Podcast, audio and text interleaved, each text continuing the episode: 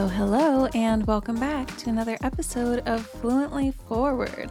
Today, we are going to be covering part 2 of the Transformers movie series. So last, 2 weeks ago, previously on Fluently Forward, we were talking about Shia LaBeouf with X Knows All, the star of the Transformers movies. But was he? You know what I mean? Was he really the star? Because when I think of Transformers, I do think of Megan Fox bent over a car.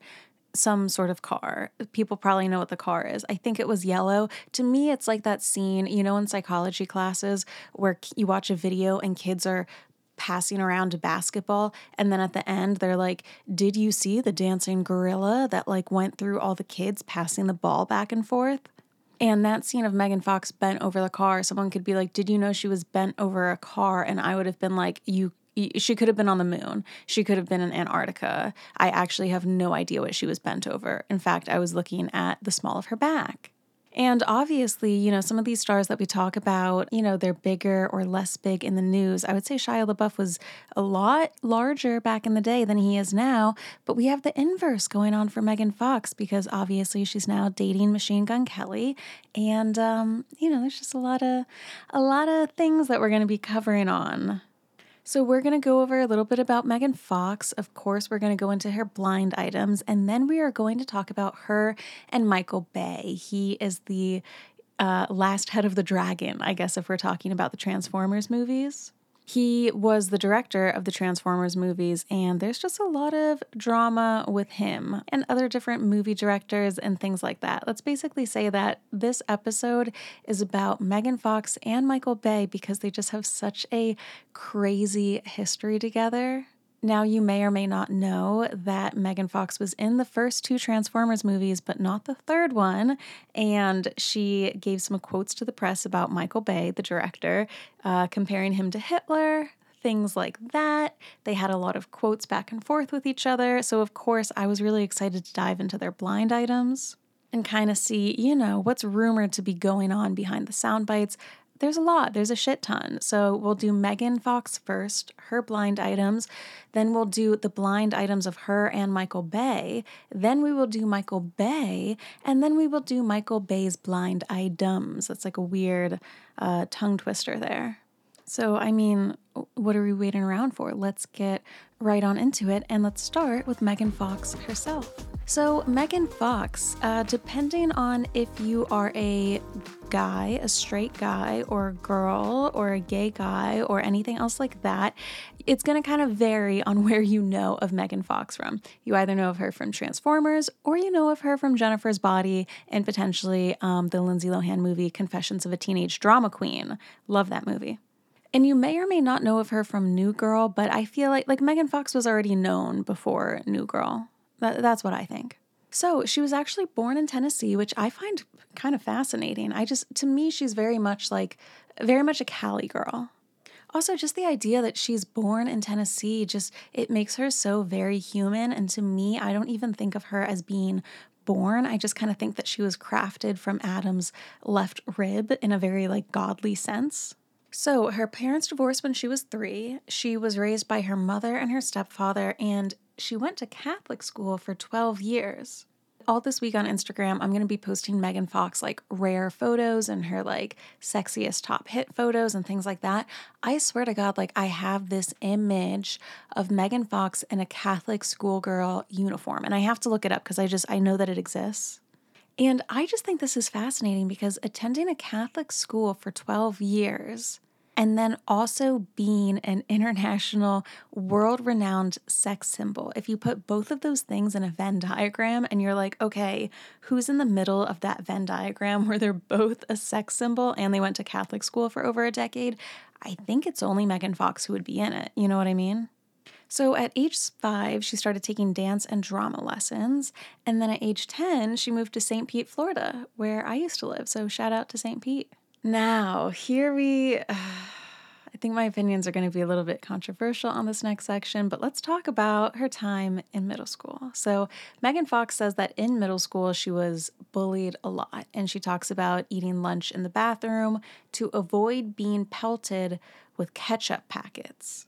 Which I'm not doubting that. I'm not doubting that at all. Trust me. I understand how hard it is to be a girl in middle school. I was also a very awkward girl in middle school. I'm sure it's very hard in a different way to be a hot girl in middle school, because you see throughout photos, Megan Fox has never been ugly. She's basically always been gorgeous.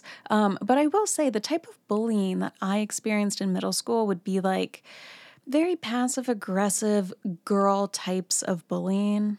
I don't know if this like ever happened to you too, but I remember in middle school, like you had to rush to get to the lunch table during lunch period, because I think there were like 12 people in our friend group and the lunch table could only fit 10. And if you didn't make it in, like you had to sit by yourself. Like people were bitches in middle school.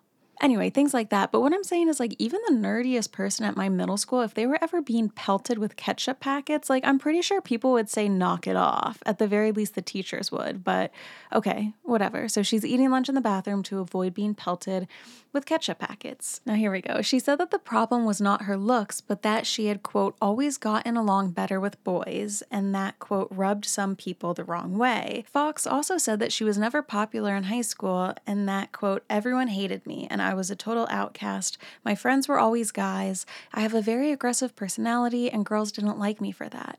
I've had only one great girlfriend my whole life. And once again, I'm not shaming anyone. I know that we're very much in the era of loving Megan Fox and apologizing to her for how we treated her in the past and things like that. But I will say that quote does make me raise my eyebrows a little bit. And I'm sorry if it's like very shit to say, but I do think that if a girl doesn't have other female friends, I do find that really suspicious.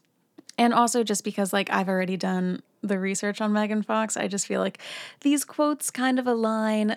Okay, you know how like if you're trying to spot a narcissist and you're talking to someone and they're telling you all these stories and it's never their fault, you know, like they're telling you a story, you go out and get lunch and they're like, my coworker was like so mean and they totally took credit for this project, and you're like, oh my God, girl, that sucks.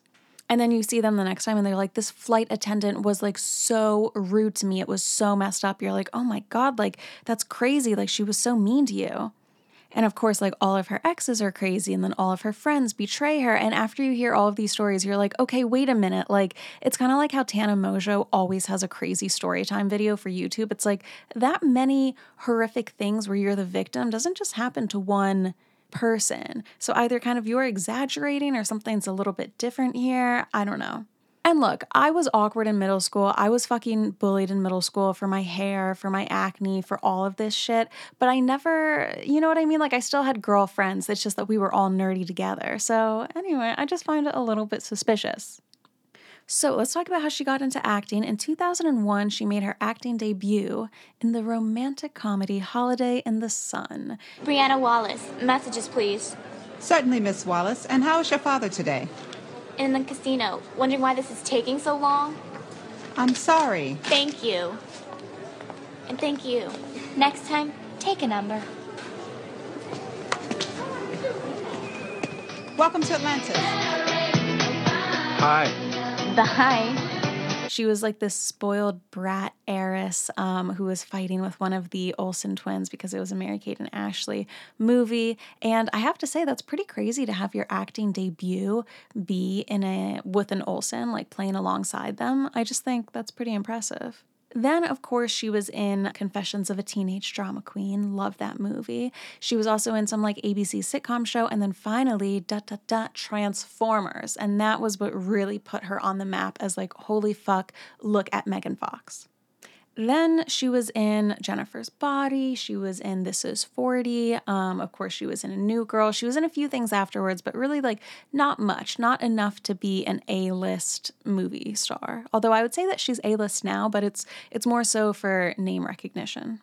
Okay, also, let me know if you had heard of this before. I thought that it would have like come up on my For You page or something. I had no idea about this, but in, you know, scrolling through her Wikipedia page, it says Megan Fox will play a role in the film Taurus, a musical drama aside Machine Gun Kelly, Naomi Wilde, and Lil to Jay.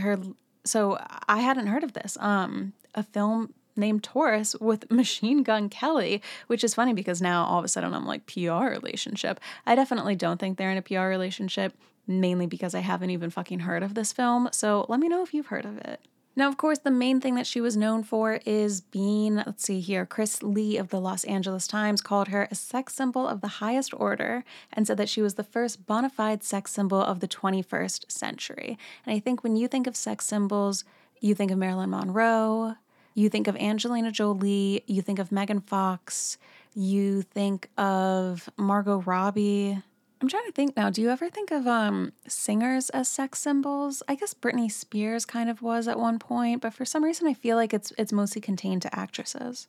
Anyway, well, speaking of other sex symbols, I want to talk about her tattoos. So she first started getting tattoos at age 19, and she said she wanted to get them as a form of self-expression. She has over 9 known tattoos, and one of them is a picture of Marilyn Monroe's face on her right forearm and a quote on her shoulder. Anyway, there was an author who said that like her Marilyn Monroe tattoo was like an implicit way that she was claiming Marilyn Monroe's legacy as Hollywood's leading sex symbol. And then Megan Fox ended up removing the Marilyn Monroe tattoo and a bunch of laser surgeries because she felt like Marilyn Monroe's life was full of negativity and she didn't want to emulate it. So what did Megan have to say about this? Obviously, she was huge in Transformers, but then she did some movies, you know, afterwards and in between that really just like did not perform well. And in an interview in 2010, she said, quote, "My biggest regret is that I've assisted the media in making me into a cartoon character. I don't regret what has happened to me, but I regret the way that I have dealt with it." And I kind of feel two ways on this. I feel, number one, yes, of course, like I can't even imagine how frustrating it must be to have the media and giant magazines completely twist your words, as we remember from the Miley Cyrus, Nicki Minaj feud where she went, "Miley, what's good?" And Miley was like, "Nicki, you know how the media loves to like twist words. I still have love for you, blah, blah." Basically, we know that quotes get taken out of context and twisted around all of the time. That being said, like, it can't, you know, I'm sure it happens a few times, but as we will go through this episode today, Megan Fox has had like about 20 like pretty fucking egregious out there quotes. And she said that in 2010, she's like, you know, like, "My regret is that I assisted the media in making me into a cartoon character." And, you know, in the year of our Lord, 2022, she's talking about how she manifested MGK when she was 4 years old, how they drink each other's fucking blood, getting an engagement ring with like thorns in it that hurt her, posting to Instagram that she cut a hole in her jumpsuit so that way her and MGK could have sex in it. And I don't know, it's kind of giving me a little bit of Kristen Bell and Dax Shepard, where it's like, okay, if you in interviews consistently say like outrageous things, people are going to think that you're outrageous. Or if you consistently talk about how much you fight in your marriage, people are going to think that your marriage is unhappy. And like, of course, every single person is a multifaceted human being and they're very multidimensional and they're not just a few quotes that they give in an interview, but like, goddamn, do you know what I mean? Like, if you don't want to be seen as a cartoon character, maybe only do like one crazy quote per month, not week. So I don't know. That's what. Do I sound like a hater? I'm not a hater. I just, maybe I got a little bit suspicious after the middle school quotes or whatever. But I just think, you know, if you were self-aware enough in 2010 to know that the media can manipulate you into a cartoon character, and then everything happened in the news where it's like, you know what, we need to forgive Megan Fox, like justice for Megan Fox. Do you remember that huge narrative that took over? It's like, yes, now's your time. What are you going to do with this? The spotlight's on you. You have the microphone. And then she takes the microphone and she's like, "I actually like to suck blood off of his cock." And then we go into a sauna and we take crystals and we put them up our ass, and then we pray to a god that you've never heard of, and then we get a quinoa bowl. And it's like, okay, now, and we're back to square one. Moving along to some other things, in 2009, she was actually one of the victims of the Bling Ring. If you've heard of them, there were a bunch of like kid criminals, I guess, who went into different celebrities' houses and would rob them. And she was dating Brian Austin Green at the time. This was before they were married, and they stole a bunch of things from his residence that she had in there. Something you probably already knew about Megan Fox is that she has, I'm probably going to mispronounce this, Brock de, you know what? I'm not even going to say it. She is a form of something that begins with a B, and it's called clubbed thumb. And this fact will always stick out to me because I just remember in high school, everybody was like, Megan Fox is so fucking hot, but she has toe thumbs. And everybody was so gleeful over it. It's actually like, I really think it's very fascinating, the psychology of people like Megan Fox and Madison Beer, who are just so unbelievably attractive that it really just shows like the horrific nature of the human spirit, where people are like, I fucking am looking for a reason to hate you because you are so pretty. And when people found out that she had like a clubbed thumb, they were like, yes, yes, yes, like today is my day. I like that she has clubbed thumbs. I have bunions, which are like the clubbed thumb of the foot. So we're not so different, you and me, Megan Fox. All right, we're getting to more of her quotes. Oh, God. I think I might hate Megan Fox. I don't hate her. It's just all of these quotes, and I feel like I sound like such a bitch, and people are going to be like, you sound like such a bitch, just like let her live.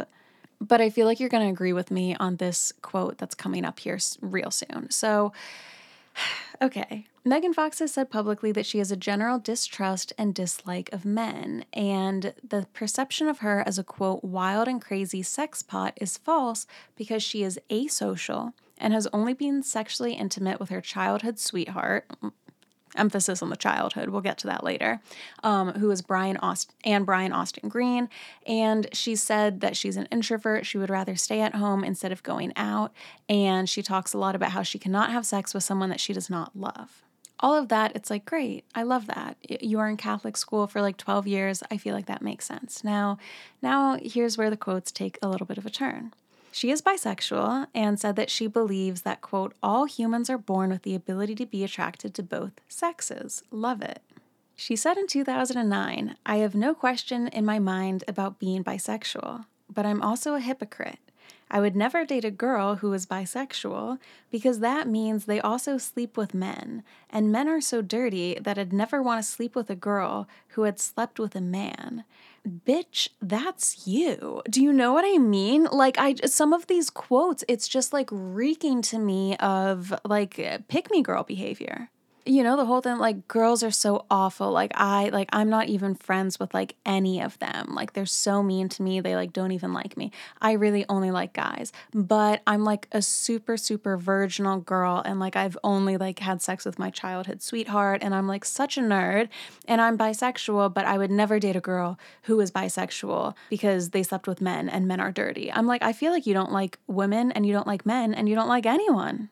Also, if anyone's going to hate bisexuals, let it be lesbians who have been like burned before in the past by like pouring their heart out to someone, and then they end up going, oh, actually, you know what? I think that, you know, I'm questioning, I'm going to be with a guy instead, and completely burning someone. But a bisexual who doesn't want to sleep with another bisexual because they slept with men and men are so dirty, like, that to me, that's just like reeking of so much like judgment, like, oh, like you did this in your past, like I could never be with you because like what I've done is so much better and pure, and like you've done something dirty, so like I could never, but you did the same thing, like, oh my God. Anyway, I'm obviously getting very triggered because I think it strikes a little bit close to home for me, but I just think it's a little bit fucked up.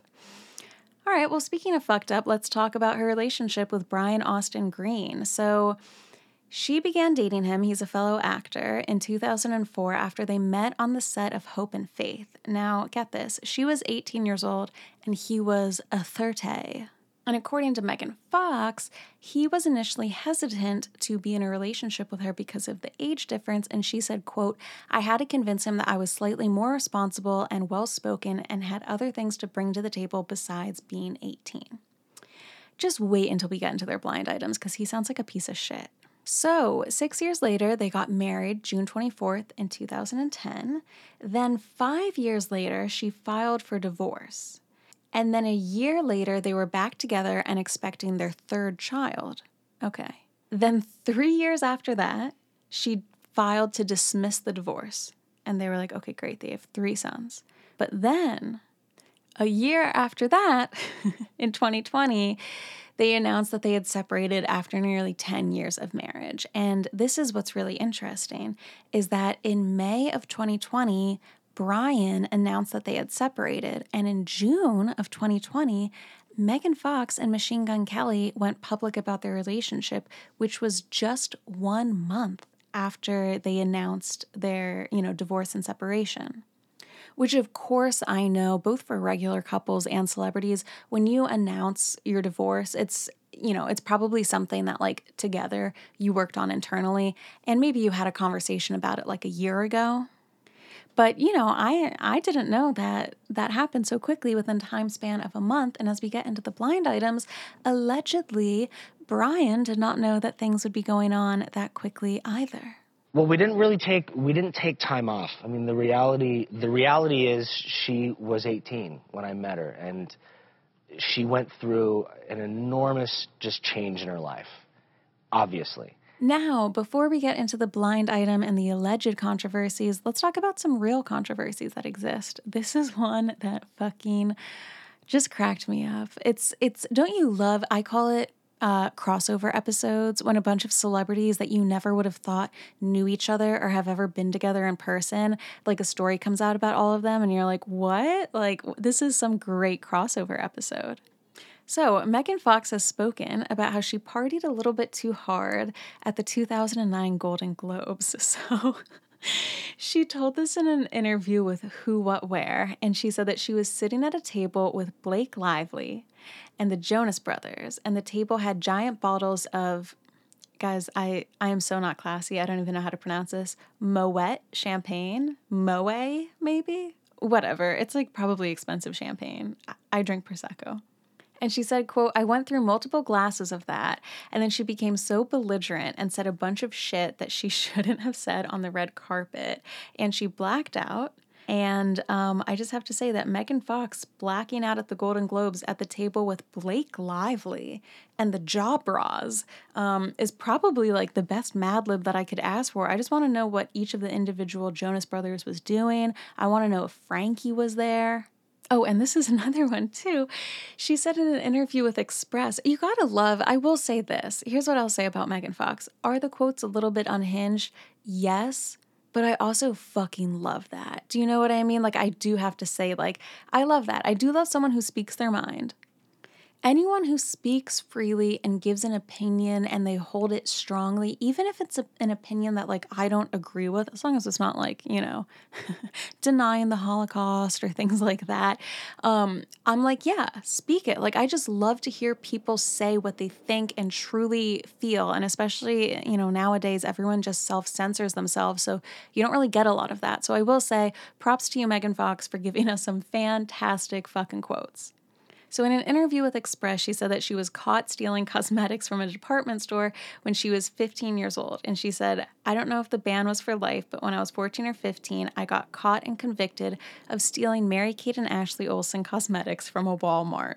Which, first of all, I did not even know that they had a cosmetic line. And secondly, I looked up the timing because I was like, wait, holy shit, she was in that Mary-Kate and Ashley movie. Which one happened first? Maybe the movie went bad and then she was like, I'm going to fucking take some eyeshadow from your line. But she was in the movie after she stole the cosmetics. So you know what? Maybe she is right and she's a manifesting queen. And she was pocketing lip gloss and she's like, one day I'm going to see it in person right on their face. And then it happened. All right, and lastly, before we get into her blind items, and then we'll be going over Megan and Michael, plastic surgery rumors. Of course, I mean, she's so fucking hot. Everyone has been wondering if she had plastic surgery rumors, and I remember this. I don't know if you do too. Is for some reason, you know how certain things back in the day, before Twitter or Instagram was really around, it had to be a big news story for it to make it up online because, you didn't have a For You page. You didn't really have an algorithm. But I remember this one going around, and it was when she was trying to prove that she didn't have Botox, which is funny, by the way, plastic surgery. Botox is really not plastic surgery. I'm pretty sure, God knows I've gotten Botox. I think a lot of people, I'd say everyone in Hollywood, has probably gotten Botox. If Jeff from the Vlog Squad has gotten Botox, you know what I mean? Anyway, so I always find it cringe when celebrities are like, I am going to come out and say that I got Botox. And it's like, okay, that's like not really that brave, but whatever. Anyway, but this was back in 2011, and she made a Facebook photo album called Things You Can't Do With Your Face When You Have Botox. And in it were photos, and then she also had a video of her making the different expressions, basically think Amelia Clark and her eyebrows, to prove to fans that her face isn't frozen. And it's her doing the 11s and the surprise face and things like that, to prove that she doesn't have Botox, which, not to be a naysayer, but that proves that you don't have Botox currently, because it wears off, girl, and it's expensive. I wish it didn't wear off. Okay, so without further ado, I think we should get into some of these blind items, because I don't know if you've been seeing the same videos I have, but it seems like she fucking hates Machine Gun Kelly right now, and I was just like, I want to know what's going on between them. Now, the first collection of blind items that I pulled are all about her and MGK allegedly doing shit tons of drugs. So let's get into it. We have the first one that says, speaking of drugs, this A- list actress keeps hinting that she is pregnant. That would be a bad thing considering how many drugs she and her three named boyfriend do on a daily basis. We have another one saying, they kissed and made up a couple of months ago, but now the fighting is almost daily because of the substance abuse issues of this three named rapper. The A- list actress is over it at this point. They are about to be one of the first of the three similar couples to split. And when they say three similar couples, I think that would be them, Travis Barker and Kourtney Kardashian, and then Kim Kardashian and Pete Davidson. So it seems in a lot of these blinds, like they both are using, but MGK is using at a much higher rate than Megan is. Another one here too, this A- actress and her betrothed had another huge fight. Their fights are becoming legendary, and wonder if there are some substance abuse issues going on with both people. Another one, the coke-booze combo that this A-list three-named rapper is doing needs to stop. He and his actress girlfriend were asked to leave a restaurant this week. Now, if you have seen things about MGK online, you've probably seen all of his like really weird sound bites talking about liking girls who are 18 or right under 18, or the sound bite where he said that he would fuck Kendall Jenner, and then the interviewer is like, well, she's 17, and he was like, who literally gives a fuck? I'm 24, and 17 is like almost 18, which like here's the thing. I'm not saying that he's right. But I am saying that sometimes people online, like you can literally be one day away from 18 and people will be like, you're a fucking pedophile. And then somebody turns 18 and they're like, you're a groomer, but it's legal now. So like if somebody's very close to 18, in my mind, it's kind of like they're 18. That being said, if you're like in your 20s, right?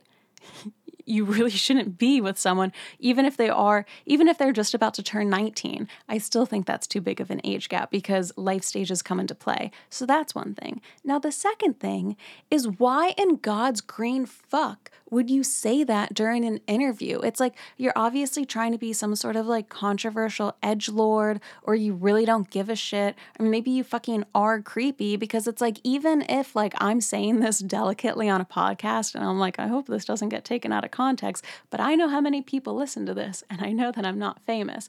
Now, if I was MGK, I would like, I don't know, you just have to wonder, like, what do these publicists think? Do these people ever go through media training? Oh, right, the blind items. I forgot about it. This is why I wanted to bring it up. So we have two blind items kind of about this, like, genre. Maybe the three-named rapper has an understanding with his actress girlfriend, which could explain the give him the benefit of the doubt 18-year-old that he was making out with before dragging her inside his hotel this week. And another one saying, what the world is discovering, and this A-list, mostly movie actress, is discovering about her rapper boyfriend is that he had a don't ask, don't tell policy when it came to the ages of girls he hooked up with. He always liked them young. Now, this one is also kind of sinister and weird, which I sometimes feel weird saying that, because I'm like, please know that all of these are alleged, you know? So if one blind item is weird, it's like, is it weird or is it fake? It could be either. But this one's weird. It says, while out of the country, this rapper and actress hired an escort. They specifically ordered one who spoke no English. No one knows why. Which the blind item is weird, but I love at the end. They're like, no one knows why. I'm like, I don't think anyone knows that it happened because it's a blind item. All right, and then this fascinating one here, this will be the last of the MGK blinds, is about Megan Fox, Conor McGregor, and Machine Gun Kelly. Okay, let's get into it. Almost 3 years ago, this A- list mostly movie actress, who was married at the time and still is actually, turned down some very, very heavy advances from the foreign-born fighter/serial rapist. What a title. He wasn't nice to her. This was at a party after a fight. Fast forward to early 2021, the same fighter called her some names and then made some comments about her boyfriend at an after-fight party. That is what led to last night. And sometimes there's news articles that accompany this blind, and the news article for that one is, here's the headline, Conor McGregor throws punch and drink at musician Machine Gun Kelly and Megan Fox on red carpet.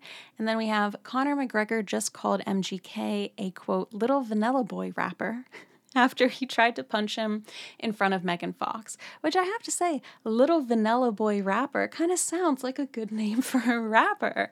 It has the little in it. Vanilla is kind of like Vanilla Ice, which, holy fuck, should I do Vanilla Ice blind items? What happened to him? All right, and now I want to cover a little bit of Brian Austin Green, the 30-year-old who started dating Megan when she was 18. Let's get into it because he sounds like a big piece of shit. And also, I think what's interesting is that when they first started dating, he was obviously a lot more famous than her. And as, you know, time has gone on, Megan Fox is known, and Brian Austin Green is really, like, not in the news. So just, you know, keep that in mind because these blind items go through the years, and sometimes one year somebody will be A-list, and the next year they'll be, you know, C-list or things like that. This A- B+ list actor who was not a nice person and treated his most recent wife like crap, as he does most of his exes. Anyway, his current celebrity girlfriend has no idea that he is hooking up with at least one Instagram model, but probably more. And that's about him allegedly treating Megan like shit and currently cheating on his current girlfriend. Now, this one I thought was pretty interesting. It says, speaking of thirsty, this former A- list actor, who is still technically married to his actress ex, called the Paps to come take some shots of himself and his girlfriend. There were no takers. They were too busy with other clients.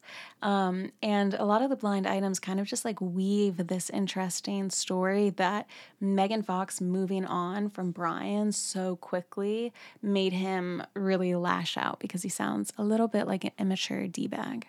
All right, here's an interesting one that says, this nice guy isn't so nice. Celebrity breakups happen with or without a pandemic, but this famous and attractive couple made headlines when they announced their split out of the blue. We thought they were so happy. They promised to make the divorce painless and civil, but that didn't last long, and now the gloves are off. Johnny Depp and Amber Heard might have some competition for most embarrassing divorce. Nasty allegations are about to fly in the custody battle, infidelities, kinky sex games, and drug use. Making it even juicier, the husband's family is siding with the wife, and they vow to testify against their own son in this split.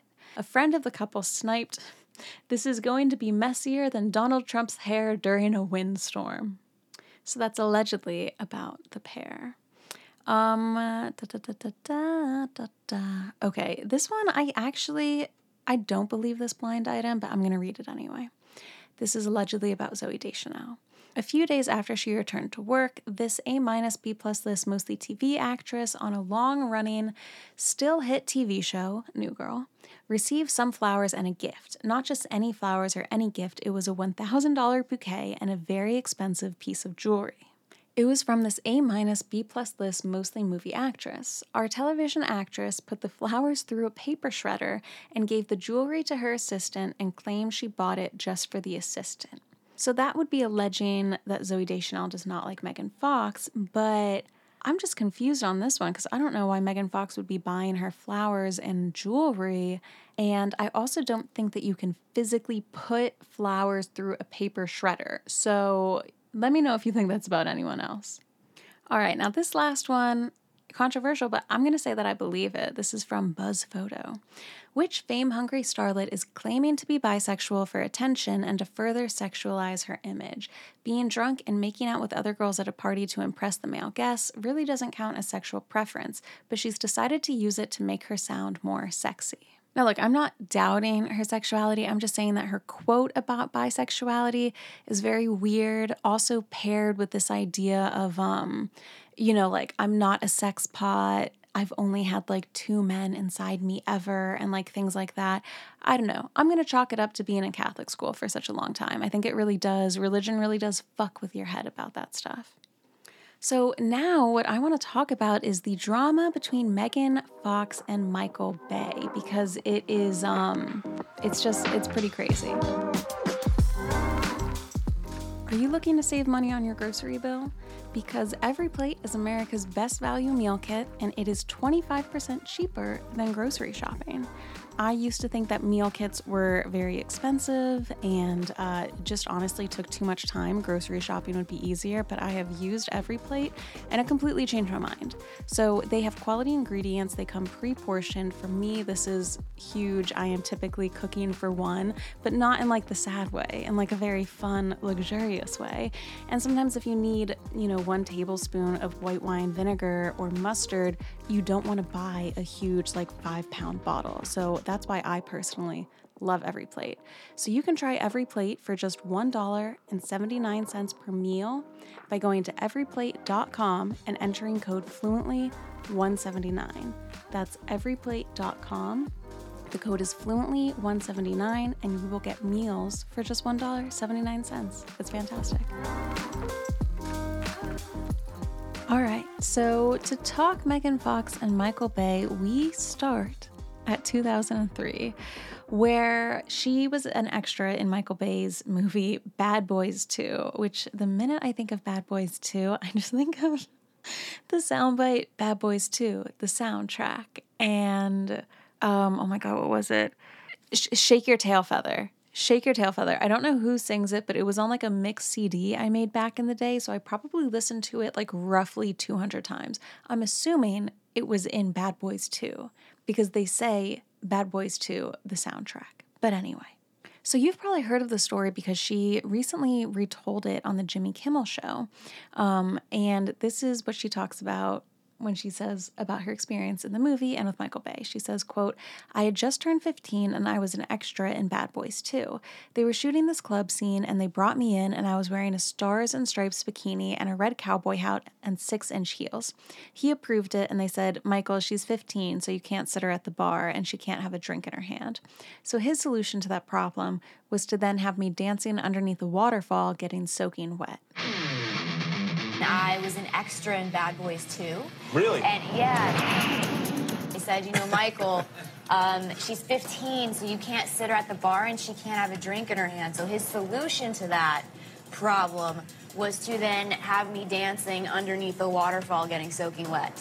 And that's perfectly wholesome. At 15, I was in 10th grade. So that's... Wow. And I think that interview clip was really what spurred a lot of these think pieces of, we need to apologize to Megan Fox and the way she's been mistreated in the industry, which no doubt she's been mistreated in the industry. I would, give Michael Bay shade for that. And then I would also say who put her in that clothing to be an extra? You know what I mean? I think there are a lot of bad characters involved in Hollywood when something happens, and I don't say this to take the blame off of someone. I just think it's interesting for us to get like a full-fledged perspective. So for example, Chris Noth, the sexual allegations that came out against him, he played Mr. Big in Sex and the City. Everybody was like, that's awful. He's awful.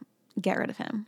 He is awful. I absolutely believe those women, but the fact that he died in the first episode of the Sex and the City reboot, I also want to look into who hired him again, because if I've been reading blind items about him for a while, not being great and having this reputation, I find it really hard to believe that people at Sex and the City had no idea that these allegations existed. You know what I mean? So it's like, let's blame Chris, but I'd also love to blame someone at Sex and the City and hold them accountable and be like, why did you hire him? You could have written him out. He could have died before. Like, what was the reason for this? Things like that. So anyway, I think that story about her being 15 with Michael Bay is obviously disgusting, but I'm also like, who's the person that was like, oh, here's a 15-year-old, we're putting her in a bikini with 6-inch heels. You know what I mean? Like, did they have to be 6 inches? So then we jump ahead 4 years and we're in 2007 and we are at the Transformers premiere. It happens and boom, everybody starts to know Megan Fox's name and she just absolutely blows up. Then right before the second Transformer movie's premieres in 2009, this is when we start to get a lot of drama between Megan Fox and Michael Bay. So right before the movie premieres, this is what she says. In an interview. God bless Megan Fox in her interviews. So Entertainment Weekly says, you up for a third Transformers? And she goes, sure. I mean, I can't shit on this movie because it did give me a career and open all these doors for me, but I don't want to blow smoke up people's ass. People are well aware that this is not a movie about acting. And once you realize that, it becomes almost fun because you can be in the moment and go, all right, I know that when he calls action, I'm either going to be running or screaming or both. Which isn't wrong, right? But also probably not great to bite the hand that fed you, you know what I mean? Especially too when it's like you audition to be in an action movie and then you're like, fuck this action movie. There's like really not that much drama at all. And it's like, girl, you wanted the part. Do you know what I mean? Anyway, so Michael Bay obviously caught wind of what she was saying, and he was asked to respond in an interview. And this is when we get into their catty back and forth. So Michael Bay says, quote, well, that's Megan for you. She says some very ridiculous things because she's 23 years old and she still has a lot of growing up to do. You roll your eyes when you see statements like that and think, okay, Megan, you can do whatever you want. I got it. But I 100% disagree with her. Which, talk about middle school bully, passive-aggressive, backhanded compliment shit. Like, that is what I was used to in middle school. Him being like, well, yeah, she can say that because she's like a young, stupid little piece of shit. It's just like so hilarious. So then, after this, Megan gives another interview in 2009, and this is when the shit really hits the fan. This is her quote. She says, God, I really wish I could go loose on this one about Michael Bay. He's like Napoleon, and he wants to create this insane, infamous madman reputation. He wants to be like Hitler on his sets, and he is. So he's a nightmare to work for. But when you get him away from set and he's not in director mode, I kind of really enjoy his personality because he's so awkward, so hopelessly awkward. He has no social skills at all, and it's endearing to watch him. Now we're back in middle school, baby. This is the kind of shit that I live for. Oh, you better believe I was like so excited reading through all of this. So after that interview happens, I think it was in June 2009, then in September of 2009, 3 anonymous members of Michael Bay's cast write an open letter about Megan Fox, accusing her of being, quote, dumb as a rock, the queen of talking trailer trash, and about as ungracious a person as you could ever fathom.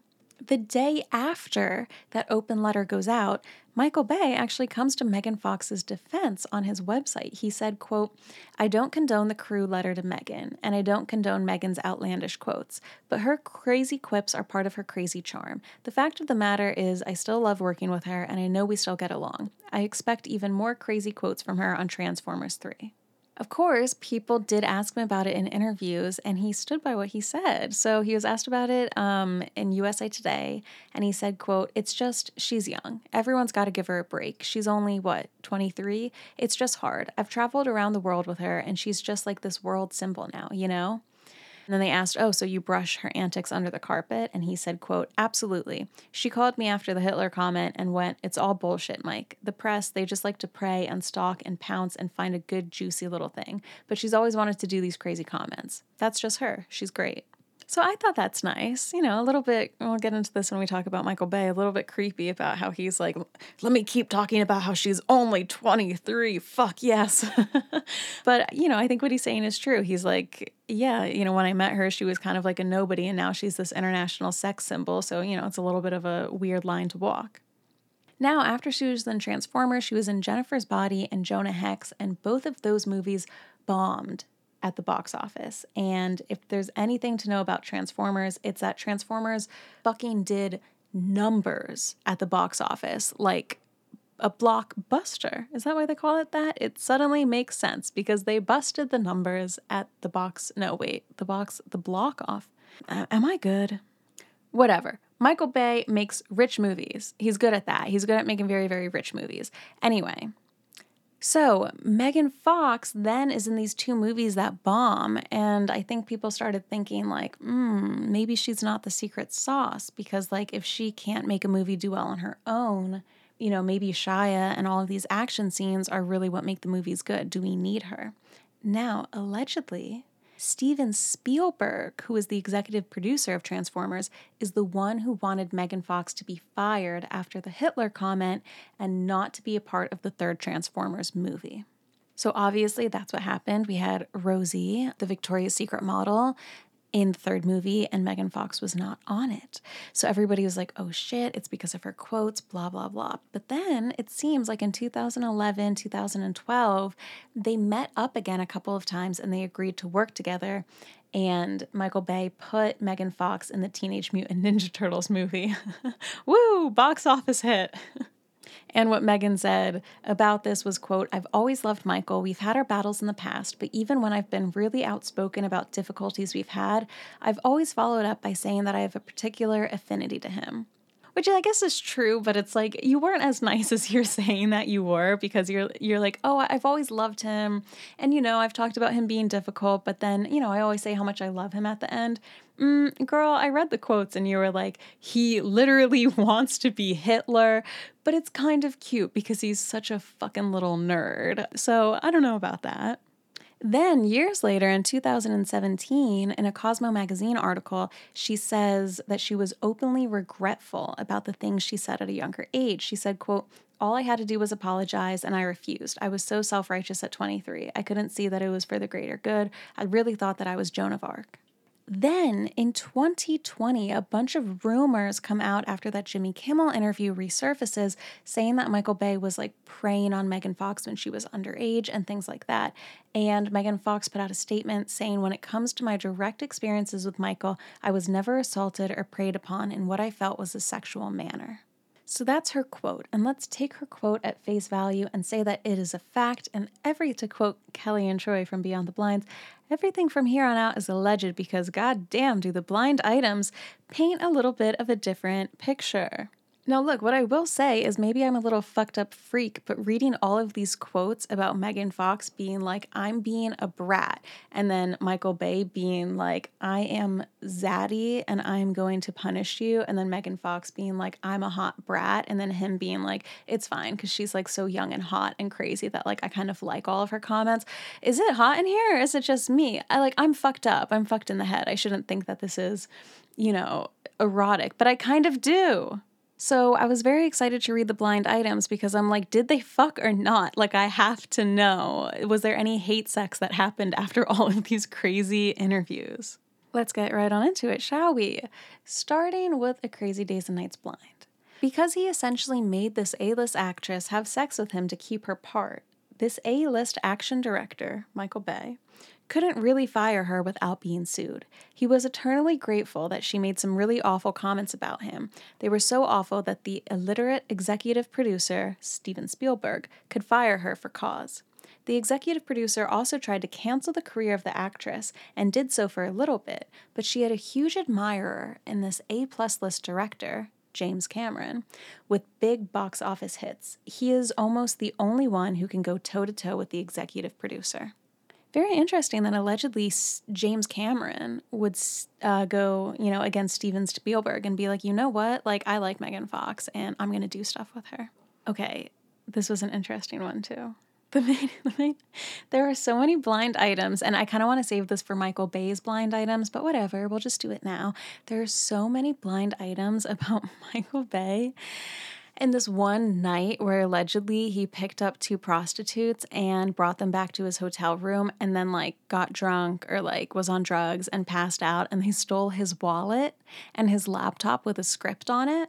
They are mentioned in blind items so much that I went to Google and I was like, I have to see if this story is true because, like, you know, it's just like a fact that prostitutes stole his script, and I couldn't find it on Google. So this is all alleged, but keep that in mind when we read this next one. The A- list mostly movie actress, Megan Fox, has long spoken out about being sexualized when she was still not old enough to drive. She very vocally called out one A+ list director for it, although she did leave out the part where she was forced to have sex with him all the time during filming one of the installments. She also, with the exception of one very brief moment in time, has never called out this permanent A++ list mostly movie director, Steven Spielberg, who has a long, quiet history of this type of behavior. It is one thing to call out a known misogynistic director who once had a script stolen by two escorts he hired for the night, but it's another to call out someone who would ruin your career in a second if you said a peep. Like I said, she once said a peep, the quietest of one-line peeps. The next day was a tidal wave that washed over her, and she never said anything again. You will notice that the acting director tree under the A++ list director, Steven Spielberg, has never worked with the actress. It is why work becomes increasingly more difficult to find as that tree expands over time. Another one, allegedly about her and Michael Bay, this B-list actress who doesn't have a lot of titles under her belt but is still known for a few blockbusters, is currently sleeping with a director that she is said in the tabloids to despise. And then this one here too, that says, of course, this A- list mostly movie actress was a mess after filming an installment of this long-running franchise, which she does not do anymore. She was in a relationship, but was having to hook up with the director whenever he wasn't hooking up with strippers and escorts and other actresses who owed their job to the fact that they would sleep with him. I mean, it's just, it's you know, Me Too has been alive and well in Hollywood, and I gotta be honest, I still think that it is to this day. I really don't think that the culture of everything in Hollywood has changed, which is just so sad. And I mentioned in the Shia LaBeouf episode 2 weeks ago that I kind of have this crackpot theory that I came up with myself. I think this is just like what, you know, I feel in my gut and my butt is that Megan Fox slept with Michael Bay to get the role, allegedly, right? But then I would say she didn't want to do that anymore. She, you know, fucking hated him. That's why she got into the relationship with Shia LaBeouf, to kind of have that protector and like, oh, you know, well, I'm with the main star now, so like you can't, you know, come to my trailer and harass me or things like that. Is any of this true? I don't fucking know. It's just like, I don't know, I get like weird gut feelings, and that's my weird gut feeling. So those are all of the Megan Fox and Michael Bay blind items, and now we're going to cover a little bit about Michael Bay and then some of his blind items, which is just, you know, like cocaine, strippers, rotted shit. That's always fun. Now, Michael Bay, of course, on Instagram, I'll be posting photos of him and Megan Fox together, but you probably don't know who he is or what he looks like or things like that. So pull out your phone and give him a Google. I think, you know, if you're driving and you can't do that, I think that he looks like a mix in between Owen Wilson and Nicolas Cage. And I'm actually going to do one of those like morphing things and see what the morph looks like, because I swear to God, it's Michael Bay. So he's an American film producer and a director. Obviously, he worked on Transformers. He also did Armageddon. He did Pearl Harbor. Basically, if something needs to blow the fuck up, you probably want Michael Bay to be directing it. He has a reputation basically for doing these like movies that a 16-year-old boy would want to watch, right? You have a hot girl, you have a car, you have something blowing up. And he also has a reputation for tons of box office success, but he's not really held in like high esteem in the eyes of film critics, which, you know, is a little bit different. Like, you're probably not going to see Michael Bay at the Cannes Film Festival, but, you know, he lives in Miami, and that would surprise like literally no one. So he was born in LA, and he was raised by adoptive parents. His mother was a bookstore owner and a child psychiatrist, which is like really funny because he's kind of fucked up. And his father was a CPA. So you have to wonder, once again, in the Venn diagram, like your mother owns a bookstore, a child psychiatrist, and your dad is a CPA. Like, I would imagine, I don't know, you turn out to like start a nonprofit or something, not doing this. Anyway, so he traces his interest in action films back to an incident during his childhood, which if I were him, I would not tell people this, but whatever. He says that as a boy, he attached some firecrackers to a toy train, and then he filmed the fiery disaster with his mother's camera, and the fire department was called, and he was grounded. And he was like, yeah, that's where my interest in film started. And I'm like, you're a little arsonist. Like, what? But who knows? I guess that's just what he did. He got his start interning with George Lucas when he was 15, which is just like very funny to think about the world of Hollywood through the male and female lens. At age 15, when he was 15, he was interning with George Lucas, and when Megan Fox was 15, he was telling her to stand underneath a waterfall in her bikini. So there is that. Now, he actually first got his start directing commercials and music videos before movies. And I think that's interesting because I think that ties a lot into the way that he makes a movie. When I think of Transformers, commercials and music videos, Transformers kind of was one huge commercial for the U.S. military, and music video, all of the hot girls in it. It's just like, it ties in very well together. And then he also did Bad Boys with Will Smith and, of course, Bad Boys 2. The soundtrack.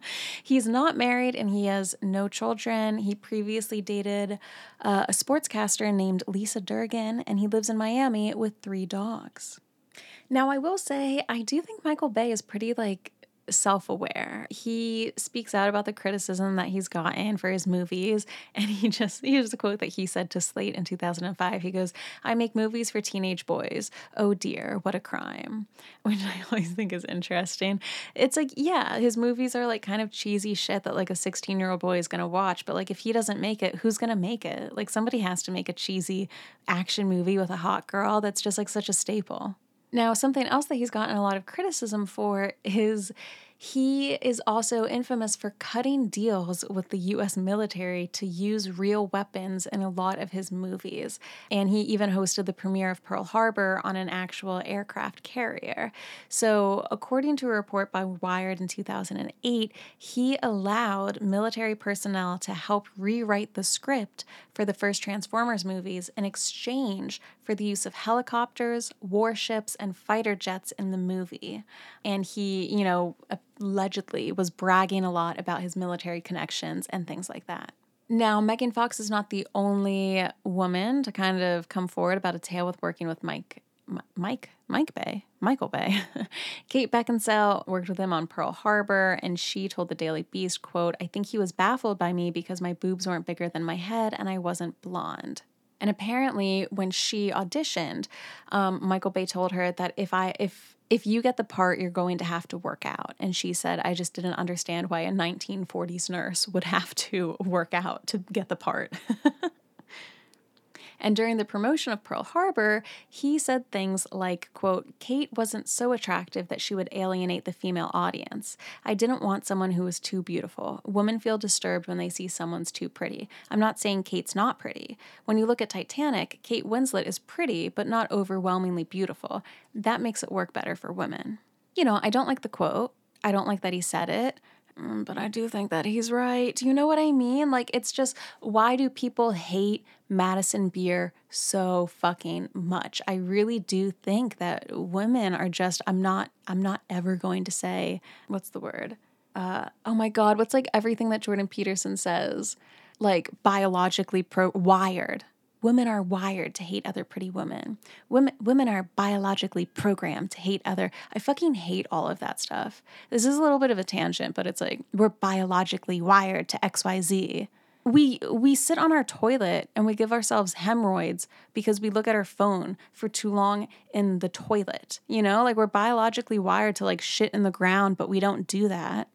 I just find it so annoying when somebody's I'm wired to fuck everything and be aggressive and evil. And it's well, you're also wired to hunt an animal and you don't do that. So don't pick and choose what you're wired to do. People go I don't know, all paleo whenever they want to excuse the bad things that they do.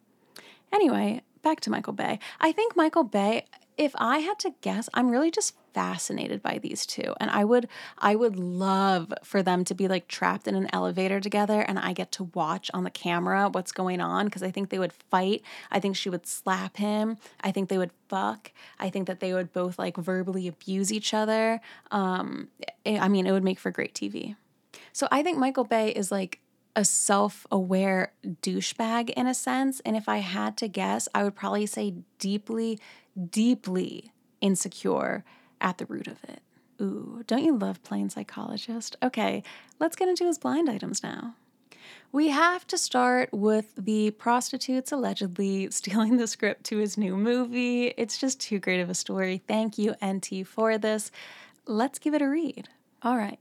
Last week, this A-list director of some very huge films was shooting his new movie. After work, our director went to a local restaurant, as was his routine, where he picked up two local floozies. After buying them a few drinks and impressing them with his big shot, I'm a big Hollywood director, come on, our director took the two tramps, oh God, I'm sorry, not my words, back to his hotel for a night of debauchery. Little did our director know what he was getting himself into. Turns out that this pair of hometown hotties weren't as dumb as our director thought. Which, by the way, I will say, you know that movie with Anne Hathaway and Rebel Wilson where they're women who are scamming men and Anne Hathaway is like, we can do it because men always underestimate women?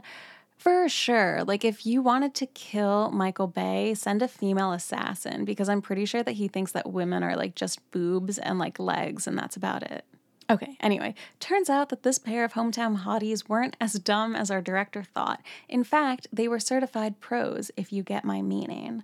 Word has it, ugly pros too, but hey, what do you want? Okay. Anyway, flash forward for a few hours. Our director wakes up the next morning feeling all kinds of groggy. He discovers his wallet missing and, worst of all, his laptop stolen. On the laptop was reportedly the script to his new movie and several highly secret, ultra confidential for his eyes only visual FX sequences for the new movie that could be leaked any day now. Not surprisingly, the studio is furious with our director and his utter lack of discretion. Another one here. This A-list, mostly movie director who once got a script stolen by escorts he hired for the night is a coked-out mess, which I feel like just kind of sums up all of the blinds about Michael Bay. Now, fascinatingly enough, you know Ashley Greene from Twilight and Am I Crazy, or did she date Joe Jonas? Anyway, she pops up in a lot of blinds with Michael Bay. Here's the first one. At a different Super Bowl party last night, this B-list actress who reached her peak in a book-based franchise, blah, blah, blah, was hitting hard on the coked-out director from the first blind, which would be Michael Bay. And then this is a very fascinating one from Lainey Gossip about the two of them.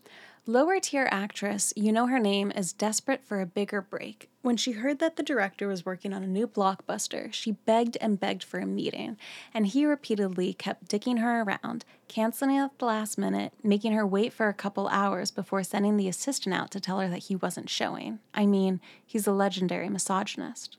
And there's nothing he likes more than playing mind games with young actresses. Though he has no intention of putting her in his movies, he's having a great time fucking up her head. So he sent word that he might agree to see her, but only if she loses some weight. This girl was fit to begin with, like really fit. So she's starving herself to let go of an extra 10, even though there's not much there to begin with. But it's not like it would help. Again, he's just doing this because he can, for shit and giggles, because he's a twisted fuck. As he explained to a colleague, quote, that girl is regular person pretty, and not even really regular person pretty. Definitely not hot enough for one of my movies. And it's like he's almost insulted that she thought she was. Which is why this game is just his way of putting her in her place, of punishing her for actually thinking that she'd be good enough, sexy enough to be his new model muse. He justifies it by saying he's giving her a life lesson. Oh, and quote, if she offers me a blowjob, I'll take it. One of these days, maybe I'll throw her a favor. Sad part is, she's coming close to it. She's coming very close. We've got another cocaine blind saying this director needs islands of white powder to keep going, in every sense of the word. His latest movie may have been a smash hit, but there have been more than a few occasions that he was so wasted he could barely find his way on his own movie set, and higher-ups had to intervene more than once. Now, we do have some blind items about him and Brett Ratner, who is also allegedly very, very rotted, but I think I'm going to have to save that. I think one of these days I'm going to do like a rotted director and producer type of episode. So I'm going to save that for those. But just know that allegedly there's a little bit of, a tie between those two. All right, and the very last blind item is from The Gossip Life, and it's about, allegedly, Michael Bay and Kate Beckinsale, saying, I was tempted to call this blind item Untitled, because creepy director sounds like a B movie, and you definitely wouldn't associate this director with B movies. This director is considered one of the great auteurs of his generation, but a growing criticism is his objectification of young, barely legal girls in both his personal and professional life. One person who has worked with the director, who I will call A-list, explains that he lives in a world of stunted development and doesn't seem to have grown up with the times. And I would absolutely say that that's true. Just 100%. He just seems stunted and just, I don't know.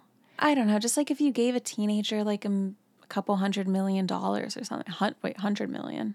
If you gave a teenager $1 million, what they would do with it and how they would act. Which, I don't know, it's fine. I just see Michael Bay as like if you remade the movie, what is it, The Ghost of Christmas Past? A Christmas Carol with Scrooge, you know? And they're like, here's why you've been like a little shit and you're going to go through and like look at your life and things like that. I think it would be so fun if that happened to Michael Bay and they were like, here's the escorts that you fucked over and like look at them and like what you could have done differently and all of these things. Then he's like, oh my God, like I need to change. So I think I would just consider him like a shitty person who is in Hollywood, just like a shitty, I just imagine kind of every director to be like this, which is pretty fascinating. So that is it for Megan Fox and Michael Bay. Please, please, please tell me what you think about him. Head on over to my Instagram this week. I have been collecting Megan Fox rare photos. It's like a new thing I'm doing over on Instagram because it's like we've all seen the photos of them on the red carpet, their own Instagram photos, but I'm such a fucking creep. I love digging for the rare photos. I'm talking like the ones in the early 2000s, the ones where they're posing with a fan, the one that they took using like the iMac photo booth, like things like that. So that's like a new series I'm doing over there. And I also will post photos of Megan Fox and Michael Bay and Owen Wilson and Nicolas Cage combined, because I really think that's kind of who Michael Bay is. Anything new? So I guess something new since we talked last is that the identity of Dumois has been revealed. If you basically type just about that into Google, you will probably find the Substack article revealing the identity of Dumois. And it's funny because, you know, if you listen to this podcast, you know what's gone on. We were blocked by Dumois. It was a sad day. I threatened Dumois in a voice changer voice. You know, nothing happened. I then extended the olive branch and I said that I wanted to be friends with Dumois. Have I considered going Jake Paul on her ass and making some sort of rap battle diss track YouTube music video and recruiting Kelly from Beyond the Blinds to do a feature on it? Yes, I think about that every day. But I will say I've been listening to a bunch of Dumois' old interviews because back in the day, I mean, she, you know, the podcast said what her real freaking name was. They're up on SoundCloud. So I was listening to some of that and I was like, a couple months ago, I'm like, Dumois needs to unblock me. Imagine the things we could do together. It would be amazing. We're both in New York. And then I listened to some of her podcasts and I was like, oh, like, you know what? I really don't think we would be friends. I think she would pelt me with ketchup packets, if you get what I'm saying. It was like that type of vibe. I just feel like she would be a bitch. And maybe she's not, but I feel like in the podcast too, she was like, sometimes I'm kind of a bitch. And I was like, yeah. So I'm not saying anything that she hasn't said about herself. But anyway, the identity is out there. It'll be very interesting to see what happens. If I were her, I would be like, dude, put your name out there and start going to some events and like brand yourself as this like Perez Hilton type person. But who knows what will happen. Also, as I am literally sitting here sweating, it's so hot and I can't record with a fan on or the AC because it'll make noise. So I'm literally drenched in sweat right now. Anyway, but I just got a little alert on my phone. You've probably already heard about it. The Johnny Depp Amber Heard trial verdict has been delivered in Johnny Depp's favor. And I gotta say, I was surprised by that one. Just because like when NT was on here, he was basically saying how he lost the, defamation or libel case in the UK. And, you know, I will admit, watching Amber Heard, to me, her testimony was hard to watch. I think that they're both, you know, rotted people who have done rotted shit to each other. But I thought what was interesting is that the jury, I think, was 7 men and 2 women, I think. Or maybe it was 5 men and 2 women. All I'm saying is that I think that was pretty interesting. And I do wonder if it was more of a mostly female jury, if the case would be different. But who knows? So anyway, that's that. Thank you for hanging out with me this week, and I'm very excited to talk to you guys next week. And as always, fluentlyforward.substack.com is where we have a newsletter every Friday that just, like, you know, pulls in a little bit more blind items than we were able to get to here. Also, if you head over to Instagram, we have started the Pay It Fluently Forward program. So this is something, this podcast, I do it along with my 9-to-5 job. And, you know, now that we have some lovely, fantastic sponsors, shout out to Everplate, baby. I want to take 1/3 of what I make for every podcast and just give it back to listeners and those who support the podcast, because this, I mean, we wouldn't have sponsors if people like you weren't listening and sharing. So I'm always very aware of that. And basically, I want to give back to other people who are starting passion projects, because if anyone knows how hard it is to get something like this off the ground, trust me, it is me. Yeah, this is kind of like 5 years in the making. So if you want to head over to my Instagram, I have a highlight on the page. You can submit ongoing submissions, and every month we give back 1/3 of what we make on the podcast. So if you have a small business, a nonprofit you started, if you've got an Etsy store, even a passion project, a podcast of your own that you want to share out, just submit it there. And then that way we can have this little community of, you know, people who listen to Fluently Forward might want to listen to other things that other listeners are doing or getting involved with there. So head over there to check that out, and I will talk to you guys next week. All right. Bye, everyone.